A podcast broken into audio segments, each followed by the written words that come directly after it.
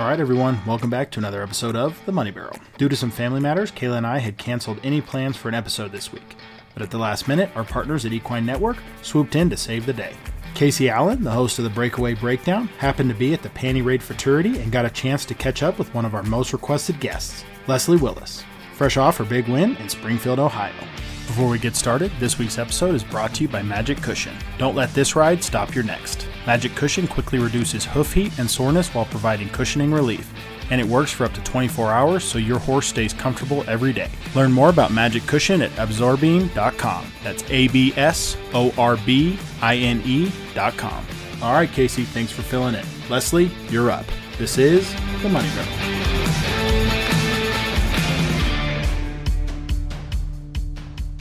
Guys, I'm here with Leslie Willis at the Panty Raid Futurity in Springfield, Ohio, and she is hot off a win. Congratulations today, Leslie. Thank you so much. It's been a fun weekend. awesome. Well, before we get into everything that happened this weekend, I want to give Leslie a chance to introduce herself. So, Leslie, I know you. I've grown up idolizing you and watching you run. Um, just tell everybody kind of how you got started in barrel racing and what your background is. Well, I'm from Chester, South Carolina, and of course, as a kid, we couldn't wait to get out of South Carolina, and I'm still located there.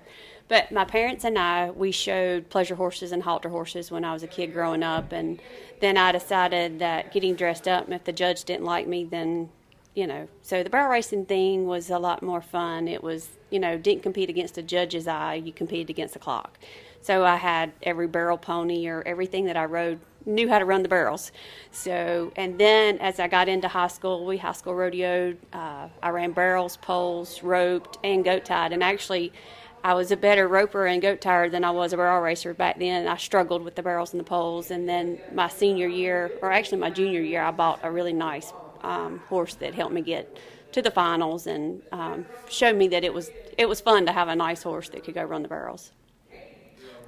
I gotcha. And then now you used to be more rodeo heavy than futurity heavy, but most people know you as a trainer now, correct? Correct. I uh, when I graduated high school and went to college, I my two I had two horses. Um, actually, I took him to more rodeos as a four year old than I did. I took him to one futurity at the end of the year and got second at the futurity. But it was I was more rodeo driven. Every horse that I had you know, went to the rodeos. And then I met Jason, who was a trainer who rode futurity horses. And then when we started dating, it was easier for us to kind of go in the same direction. So we both were training horses, and he traded a lot of horses and kind of helped me get my feet wet as far as with the young horses. And as far as like, I was bad to give one a chance all the way to the end. And he would say, hey, that, that one's not going to cut it as a futurity horse. Doesn't mean it won't make an open horse, but you, you got to get it out of your program and move on. So he was one that kind of showed me how to go ahead and say, ride this one, sell this one, ride this one, sell this one. Um, where I was, once you bought them, you, you made them and you kept them till they made. So uh, it's been a, a, lot different from his eyes. You know, um, like I said, he trained and rode. A lot of people don't realize that as well. That's awesome. And I mean, you guys are like the dynamic duo. I've been watching you all weekend. You guys do such a good job of supporting each other, and kind of he helps out so much. Um, so, what do you think was the first kind of big time futurity horse that you had oh, that wow. people would have kind of recognized? Mm, there were several. Um, I actually kind of laugh about it. I guess the first horse that I had was uh, he was actually a registered app, but he was secret about it. He was a big bay gelding. He got third at Fort Smith in 2000, um, and he was one that in March I went. I was I called the owner to come get him. I was like, "Come get him. He's not working for me. Maybe your other trainers will do good with him." And um, that week, I changed him to the left, changed his headgear, and we were headed to a little small futurity, which is where they were going to pick him up. And then when we got down there, I said, "This colt needs to be entered." And they laughed at me. I'm like, no, I'm serious. He needs to be entered. And he placed at that futurity and placed everywhere else we went. So I would have to say um, Crimson Truckle was probably the first one um, in 2000. And then there were several, several more that um, came along after him that just, you know, were nice horses. And then in 2005, we won the BFA World for the year end on Playing with Effort. And that kind of, to me, once I did that, I was like, I, I, you know, I do belong in this sport. It, it kind of, you know, you have one, you have two futurity horses, and you're not quite sure if you, if you are a trainer or if you just got lucky and got the right horses. So, um, you know, and each horse teaches you something different. I mean, I, t- I laugh about it all the time. I said, I'm going to retire the day I quit learning because I'm telling you, you learn something new every year, every horse, everything, you know, changes things. Um, we started nine three year olds last month. Oh wow! and then there are four four year olds that'll be run as five year olds. So we've got our hands full at home right now. So um, it each horse, like I said, is is different and unique in its own way. I gotcha. So when did you start to figure out kind of what bloodlines worked for you and your training style with your program? Well, we were always fortunate that we always I always enjoyed going to the racetrack. So going to the racetrack, we know a lot of the race trainers there, and it was just, you know, if they didn't make us as a racehorse and could be purchased cheaper, that's the route Jason and I went because we could go buy nice bred horses, um, maybe that nobody knew about just yet for you know cheap money. And so we would take them home and we were we always dealt on numbers. So you know i could start 12 cheaper horses instead of five more expensive horses so each I still don't know that the bloodlines. I mean, there are my there's some favorite bloodlines like your Tres Seis, your Fury of the Winds, um, that have been really really good to me. But that doesn't mean that there's not something else out there that won't work for me. Um, I have found that a horse that's bred that way that maybe didn't go to the racetrack maybe doesn't suit me as well either that them knowing how to go down the racetrack suits me because I sit still in the saddle. I, I, like a horse that runs real free, and all I have to do is pull that inside rein and teach them to turn around. A horse that's a more of a push style horse, I struggle with because that's just not my style. And Jordan Briggs and, and Brittany and myself all sat around one night and we're talking about what suits them, what suits me. And I've never really thought about it as far as I do have a preference on what I like to ride. And, you know, the racehorses to me, they suit me. And they're, you know, a lot of people talk about the racehorses as being very hot and very, um, you know, on the muscle. But, I mean, my the ones that I ride that I do well with ride just as quiet as the next horse. I feel like with your training program, you do a lot of things to really keep their mind as young as you're pushing them. I mean, classically, you've won $300,000 slot races, and I believe you're the only trainer who's pulled that off. Correct? Yes, yeah. there are three BFA and three then, BFA. and four four hundred thousand. Okay. So, and that to me that the slot races, you know, everybody talks about how do you prepare for them. You just get the colt ready, and if it's your day, it's your day, and if it's not your day, it's not your day. But the way I do that, and it's the way I kind of I do everything is do the best you can that day, and let things fall where they fall. And I've been fortunate that. Apologize for any background noise we might have, guys. There is a very energetic barrel race going on in the background. so, but I, I think, you know, to mentally prepare and not to psych yourself out is you just go do the best you can do that day. And when you really start worrying about how how to make your horse win or how to to to outrun the next person, then I think you get in trouble. I think you just got to go make your run and and let things fall the way where they fall. And I, that to me has kept me from because there's days I'm like, okay, I've done good the first round. I've got to come back and do good the second round. Well, then I psych myself out. I'm like, just go make a smooth run and, and let things happen. And Jason's always noticed, like, instead of giving me a bunch of advice before a run, he says, just go make a smooth run. Just go, you know, try not to try not to overthink it. Try not to you know there's there's certain things like at a rodeo where ground's a little more you know if it's hard or you got a slick spot then you have to focus on stuff like that. Where at the futurities the ground's pretty manicured and normally you know you've got good ground and you just kind of push the gas pedal and, and pull the inside rein and hope that everything works that day for you. So um, but the best advice that can be given at a gate sometimes i think i see parents give you got to do this, you got to do that. And, and to me, that you, your mind gets to, to thinking too much. It's easier just to go, go make a smooth run, and it'll it'll happen. It'll eventually happen. It may not happen that day, but it'll eventually happen. Mm-hmm.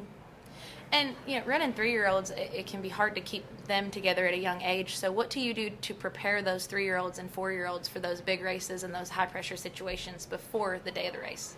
Well, we start. It's just like we took. Um, think six three year olds to their first horse show the other day, and the announcer was they were playing music, and there were um, some flags and some banners, and it was some of them were scared to death, and some of them took it in stride, and really the ones that kind of take it in stride, even after 30 days of going around the barrels, I didn't take them to the horse show to see them clock. I took them to the horse show to see how they would handle the situation. And just because they can't handle the situation doesn't mean that they won't come on and make nicer horses or nice horses. They're just going to require a little more work than the ones that said, "Ah, oh, no problem. That flag's not scary. This isn't scary." I, you know, and they would go lope three barrels. Those to me are the ones that mature the fastest and come December will probably be the ones that I put on the trailer just because they are mature and they're not scared. And the ones that were scared to death the first horse show, we'll probably make sure they go to several shows and give them a chance to mature. And they may be the three year old that we hold till it's five. Um, if it's a four year old coming five, he's going to have to go. It's, you know, or not, he's going to have to go to every jackpot, is what I'm saying. Or, you know, find somebody that they have one horse, they're going to haul him every time they go to the horse show. That may be where that particular horse needs to be placed. So, and I tell people too, I have two really well bred race horses that are trail riding around a plantation in the lower part of the state because they did not want to be barrel horses. So, just because they don't make it in my program doesn't mean they can't find their spot in life. And I think when you find a horse's correct spot, you know, whether it, it's with me or whether it's with another jockey that runs barrels or whether it's trail riding down the trail. And I've even sold some horses to some English riders. When they find their right job, they do well at their right job. And I think that's sometimes where we try to, just because it's bred to be a great barrel horse doesn't mean it's going to be a great barrel horse. And so you know, what would you tell somebody that is showing up at a juvenile futurity derby? Maybe it's their first time. There's trainers like you in the arena. It can be a really high pressure environment. You know, what would you tell someone that's maybe feeling a little intimidated that's not as comfortable in that game? That we've all been there. we've we've all been there. We've all been, you know, we've all had our idols that we looked up to, and we're all just normal humans. And it's just like we were sitting around the the practice pen the other day, and a colt messed up with a girl, and and Chris Coffey and I said, we've been there. We know that feeling, and and now it used to bother us, and now it's just, you know, it's just another goof up, and it happens. It happens to the best of the best, and it happens to the person that we don't know, and it don't feel like you're alone in that situation. And you know, in those pressured situations, if you probably ask any of us, we'll be glad to help. You know, we're all just humans, just like everybody else. So, um, and we all have to to train and start our horses um, just like you did at home. Okay, so you said the Seis, Fury of the Wind, those are some of the bloodlines you like of those kind of racetrack type horses, and you've got a few of those on the trailer this weekend, correct? Correct. The actually gunner I'm gunning for you is the combination of my two favorite breeds. So, and I actually sought him out at the racetrack. Um, Copper, Copper Spring raised him, so he's a Fury of the Wind out of a daughter Seis, and Copper Spring still owns his mother. So uh, of course, when I, I actually knew about his sister, I saw his sister when I went to Copper Spring, and she was just a weanling by her mom's side. So I was after him and after him and after him about buying that baby, and um, I finally got her bought. But then I found out about Gunner, and I bought him sight unseen and had him shipped in from Louisiana. They had sold him to Todd Matt, and Todd he didn't make the racehorse they wanted him to make. And Trey Ellis called me and said, "Hey, this colt's for sale." And I said, "You give me five minutes." And I hung the phone up, called Jason. I said, "Call and buy this horse. I want him because I wanted that. I wanted that combination. And what's even more ironic is I bought him before three times the Fury ever hit the barrel pen and she's the same cross. She's a Fury out of a daughter of Tres Seis. And I think a month after I bought I'm Gunning For You, she won the slot race at Oklahoma City. And so. Okay, so they were siblings that you won the slot races on? No. No. Atricia Aldridge owns three times the Fury. Okay. She's a Fury of the Wind out of a daughter of Tres Seis. Okay. So there's not the same daughter, but a different daughter. Yes. Got it. Okay, sorry about that. So, but the cross, I always thought the cross would be unique. Um, I rode probably a hundred Tres Seis, and um, that's what Give Me the Money is, is a Tres Seis. And I always tell them, you want them to kind of be bred as hot on the bottom side of the Tres Seis, and, you know, they just have worked. But Fury's Fury's mom, Dash and Phoebe, that family is phenomenal. It's like I can, I, Dash and Phoebe, Phoebe Moonbug was her dam. I've rode I don't know how many horses out of that family that have been great to me. Um, and so when I when I saw a Fury of the Wind at the Heritage Sale, which is a racehorse sale, I said, even though it's on the top side, let's try it. And um, Champion of the House was the first Fury of the Wind that I rode. And of course, he went on and won the BFA year end and um, won three futurities that spring of the year and um, just just a neat horse. And now he's out rodeoing with um, Alyssa Glass or Alyssa Riley now, and um, which we we still pull for him. And you know, it's great to see him go on and have a career after the futurity career. And it was probably several years, and then I bought several more. I bought Ethel's Eyes as a yearling out of a daughter of Mr. Eye Opener, but her her dam's family, Joyous Eyes, was phenomenal. So I wasn't quite, I still wasn't quite sure. Was it Fury or was it, you know, I had one great one and then I had her, but she was out of a great mare. And then I, I think we started, I think we counted the other day there were 14 Fury of the Winds at the house. When he passed, Jason made a point to try to find every Fury of the Wind that he could find and bought them and so um, we we have been fortunate to have several. And I'm actually breeding one of my mares back to him this year on a rebreed. So hopefully we'll get her in foal this year. So we've got our fingers crossed. Yeah, I think that's a really unique thing about your training program is how many horses you have that go on and win with other people. So how do you prepare those horses and prepare the buyers to get along? How do you just talk me through how you make those pairs? Well, normally you'll sit down and watch a, a the next person how they ride, how they handle things, and you know you, you come to the house, you ride the horse. I, I, I struggle with people that don't want to come ride.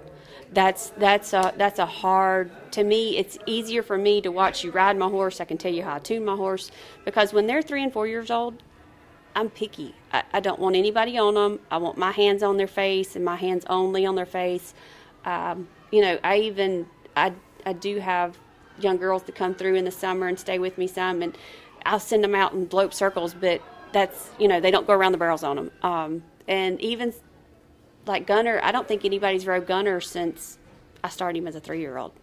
Um, and I just I get real picky about them. Um, so I, I, think, and then when they come to try them, I can say, hey, this has worked, this hasn't worked, and and I'm I'll try several different headgears, and I think too like different headgears, like I, for a prime example, I sold a Trace Gelding to a girl there in, in South Carolina, and she rides him with a little rope nose combination, and she'll hand him to me to tune on him. I'm like, I can't ride him with that bit, but your hands and him fit that bit, where my hands fit a whole different bit. So I think sometimes where people make a mistake is they think they can't change something front coming from a trainer when I think you do need to change. You need to make that horse and you mold and and I'm not saying drastic changes. I'm saying minute changes, but you know, make make that horse be your horse and and if you're not comfortable with say a O-ring on it, put a little shank bit, but you know, call the trainer and say, "Hey, what do you think?"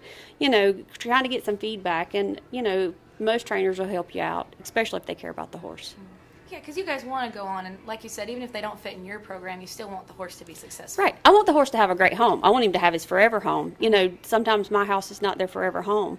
You know, sometimes my house is just the next stop to their forever home, and because I can't keep them all, and it, it would be easy for me to keep them all. I'd love to retire them all, and they, it, but then it becomes a retirement home instead of a training facility.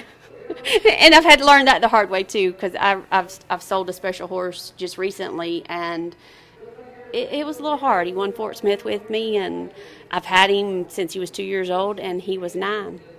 So, I, you know, I felt like the time came and the right the buy, right buyer came, and some of those horses like that, they're not for sale until the right buyer shows up, mm-hmm. and then when the right buyer shows up, it's it's it's the right time. Mm-hmm. So, um, it, we try to sell them while they're in their prime, and he was in the prime of his life. He's nine years old, so we're, we're excited and hope hope the new new owners do well with him.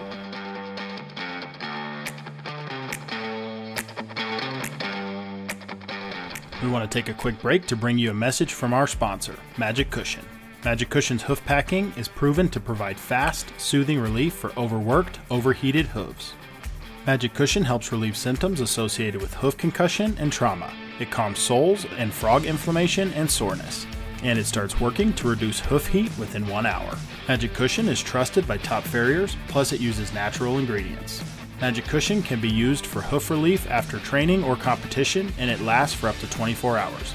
Magic Cushion can be packed under a shoe and pad and left in place through the shoeing cycle. For fast acting and long lasting hoof relief, choose Magic Cushion. Learn more about Magic Cushion at absorbine.com. A B S O R B I N E.com.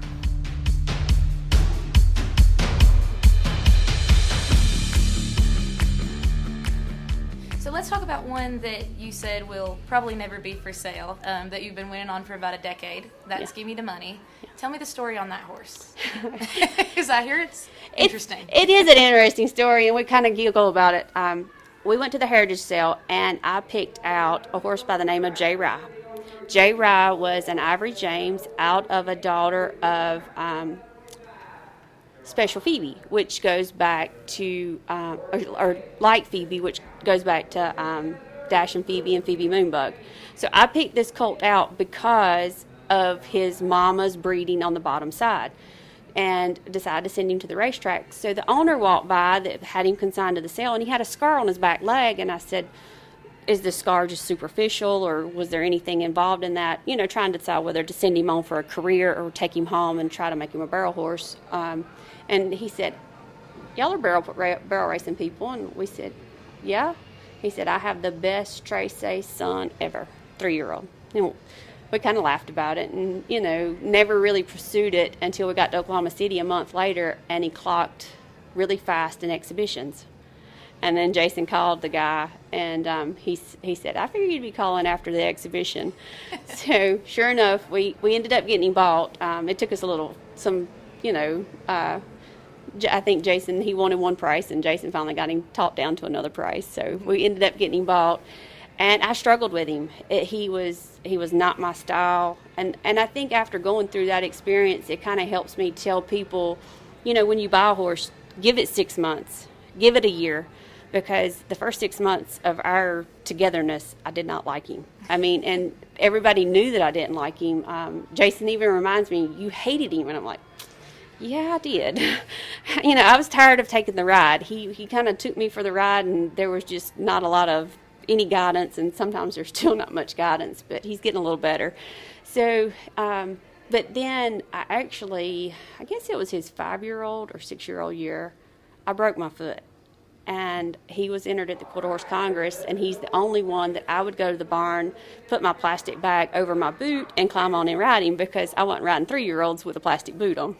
So, and um, he he it's it's like we really molded during that time because I would go to the barn, I would ride him, tune him, get him ready to go to the Quarter Horse Congress, and actually rode him at the Quarter Horse Congress with a broke foot.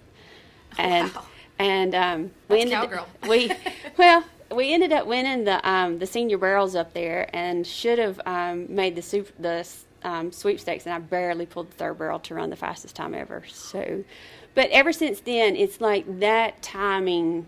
It was almost like me breaking my foot and me putting in a lot of time just with him. We molded and we became a team. And there's, I mean, we still have some rough patches, but when he's sound and happy, he's easier to ride. And when he's not sound and happy, he's you just leave him in the stall or leave him at home.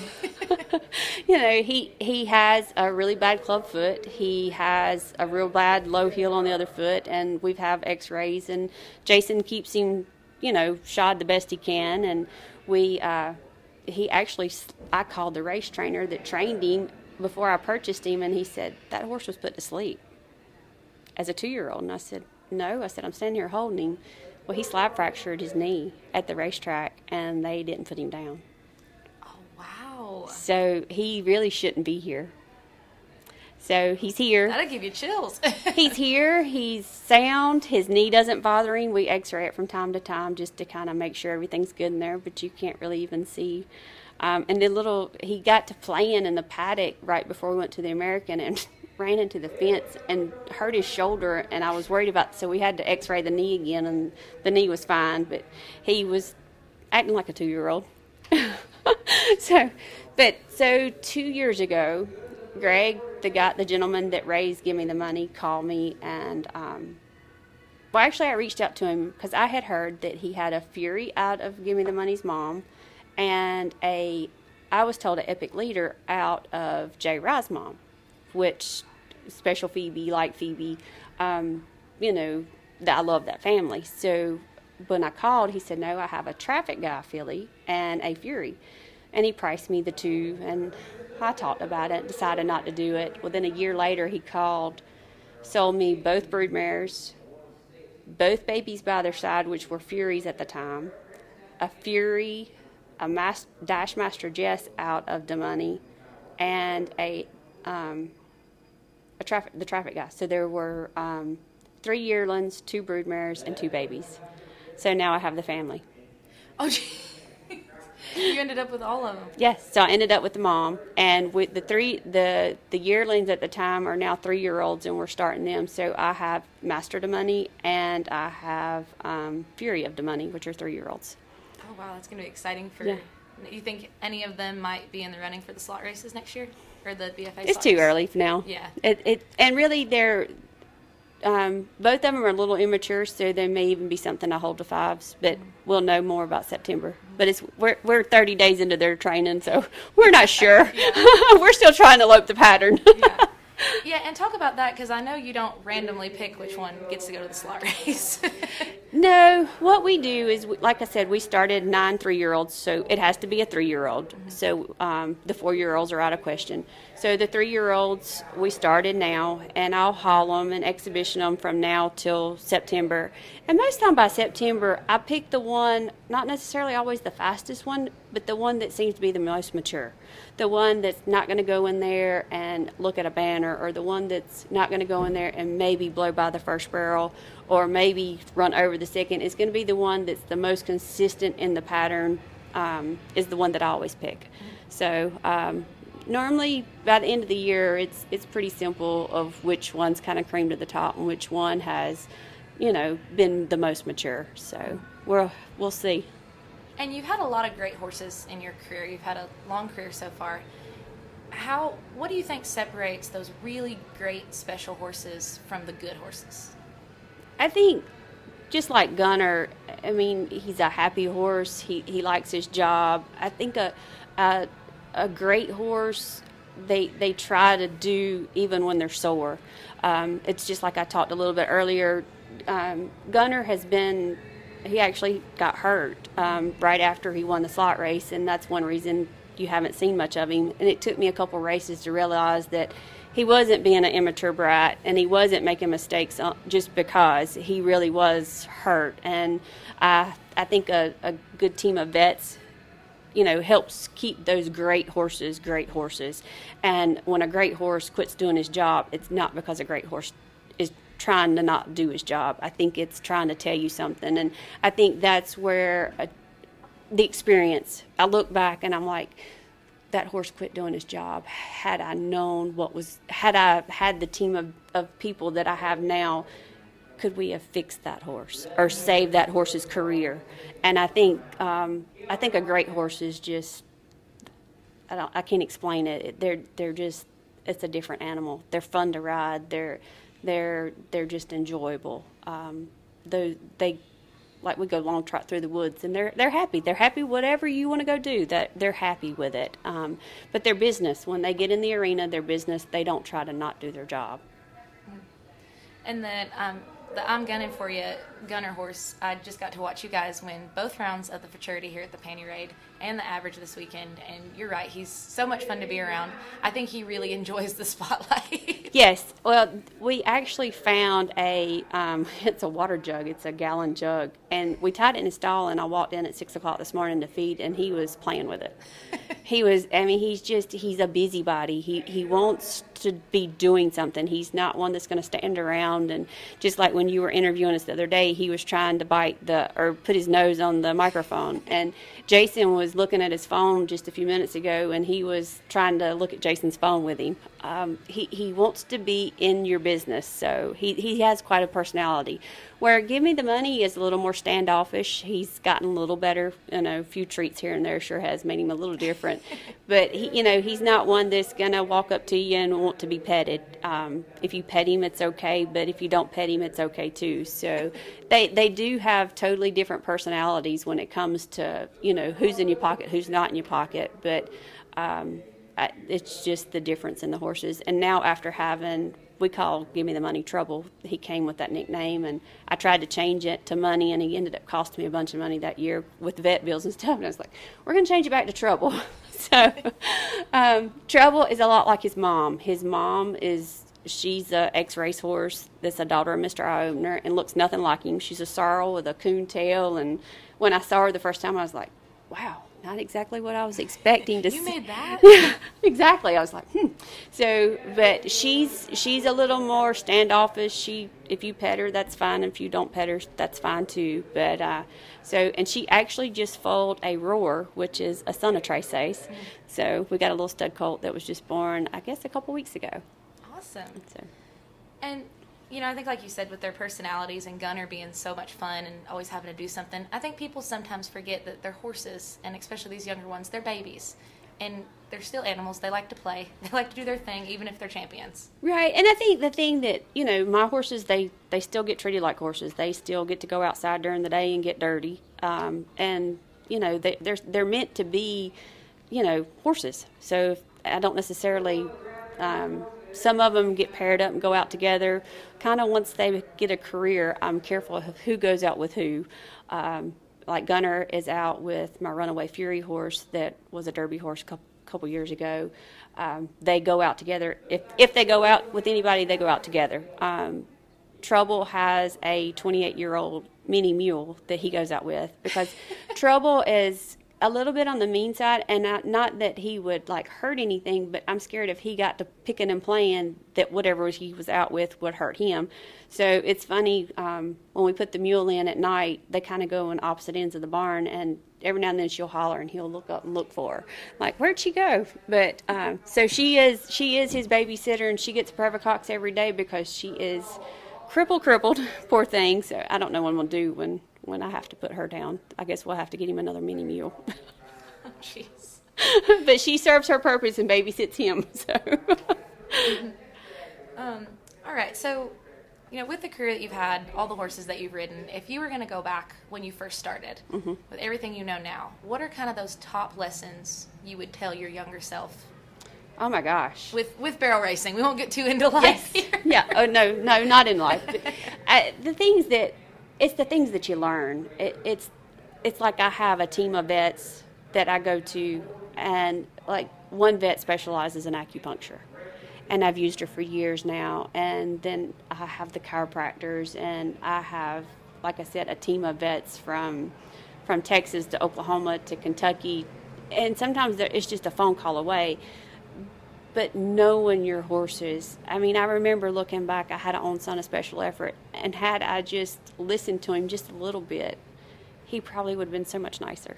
I, I think it's it's the the vet work that that helps you, and have a. And I'm not saying you just take them to a vet and it fixes them. I'm saying have a vet that you use on a regular basis, and like my three year olds come about probably August to September sometimes we just okay i pick say okay these these three are going to be the ones that i'm going to haul. We're going to the vet just to give them a baseline. I hope there's nothing wrong with them but we're going to flex them up we're going to look at them we're going to watch how they move.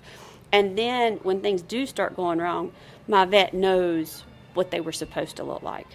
And of course his first question you got x-rays? And most of the time I don't. I'm like, well, if you need them, get them. but no, I don't have the X-rays. You know, but have a baseline. Um, I think having that baseline um, and a good vet and a good team to work with is is you know, and sometimes it's having an eye. Sometimes it's just I go get Jason and I'm like, I need you to watch this horse. I I can feel it, but I struggle sometimes seeing it, especially if like I feel things that are so minute. I mean, so minute um, on their back, but I can't necessarily see it. Jason can see it, and that helps. And especially if we put them on my asphalt hallway and I jog them down through there, he can see things, and he's like, "Well, I think it's here. I think it's there." You know, normally we can get it down to what quarter of the horse, whether it be a front leg, hind leg, right or left, and then I go to the vet and I'm like, "Okay, you figure it out." I, I brought this to you. Now you figure out what's what's really going on. So I, I think I think horses, if we sit down, they really do talk to us. If we sit down and, and know how to listen. I know you and I have talked about this before, but it's if somebody's looking to purchase a colt to take to juvenile, charity derby, whatever it may be, or even just a personal horse, what are the main things you look for? You know, because I think with the incentives and stuff now, everybody wants an incentive horse. Everybody wants those fancy bloodlines. Right. What would you tell those people looking for their right horse? Well, the right horse for the right person and the right horse for me. Mm-hmm. And that's that's the nice thing is you know, and I- this is what I tell everybody that buys a horse from me: if you keep its mind, it's a marketable animal. Mm-hmm. And if you buy a colt and it becomes a 3D horse, but it's got a mind, there's some kid, some lady, some gentleman that doesn't want to go win the 1D that needs a nice 3D horse that needs that horse. So when when I when people call and they're looking for a specific horse, my first question is, okay, where do you want to go compete?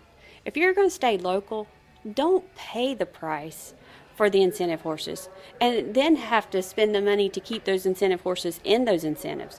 If you're looking to stay local, go have fun at the horse shows, go find a nice bred horse with a mind. If you have a mind, it can do anything. It can be a trail horse if if it doesn't make a barrel horse, but it's a marketable asset that you can resell and buy something else. And that's what I've, you know, when my mom decided she was going to start running barrels, we went out and I found a, a nice I think she was a four year old gray mare that was just barely started on the barrels, and she suited my mom.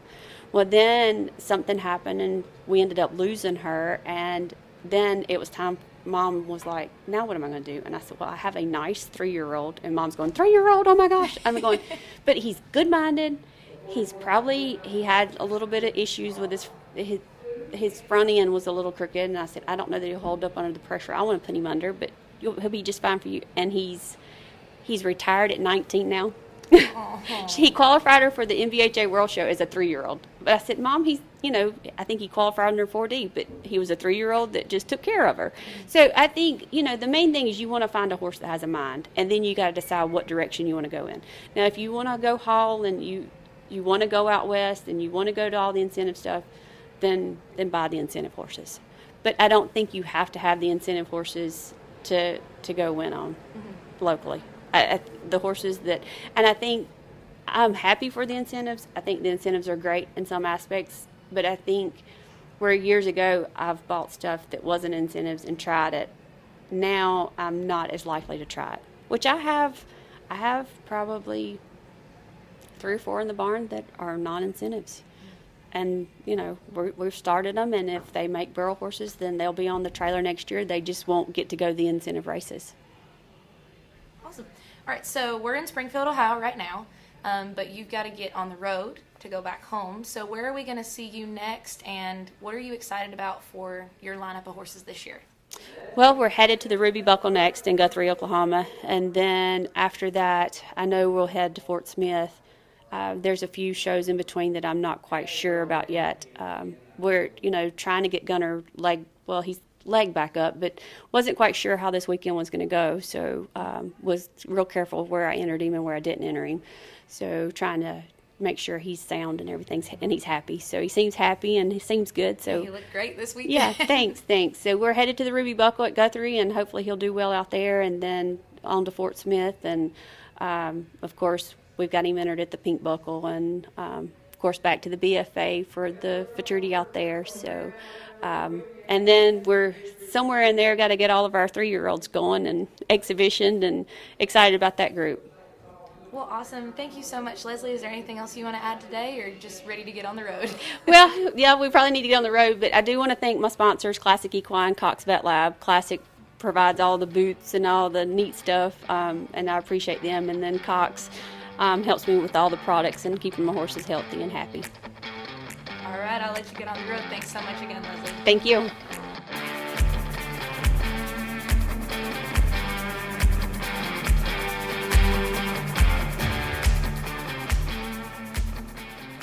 As always, thanks for tuning in and bearing with us through the ups and downs that is the world of podcast.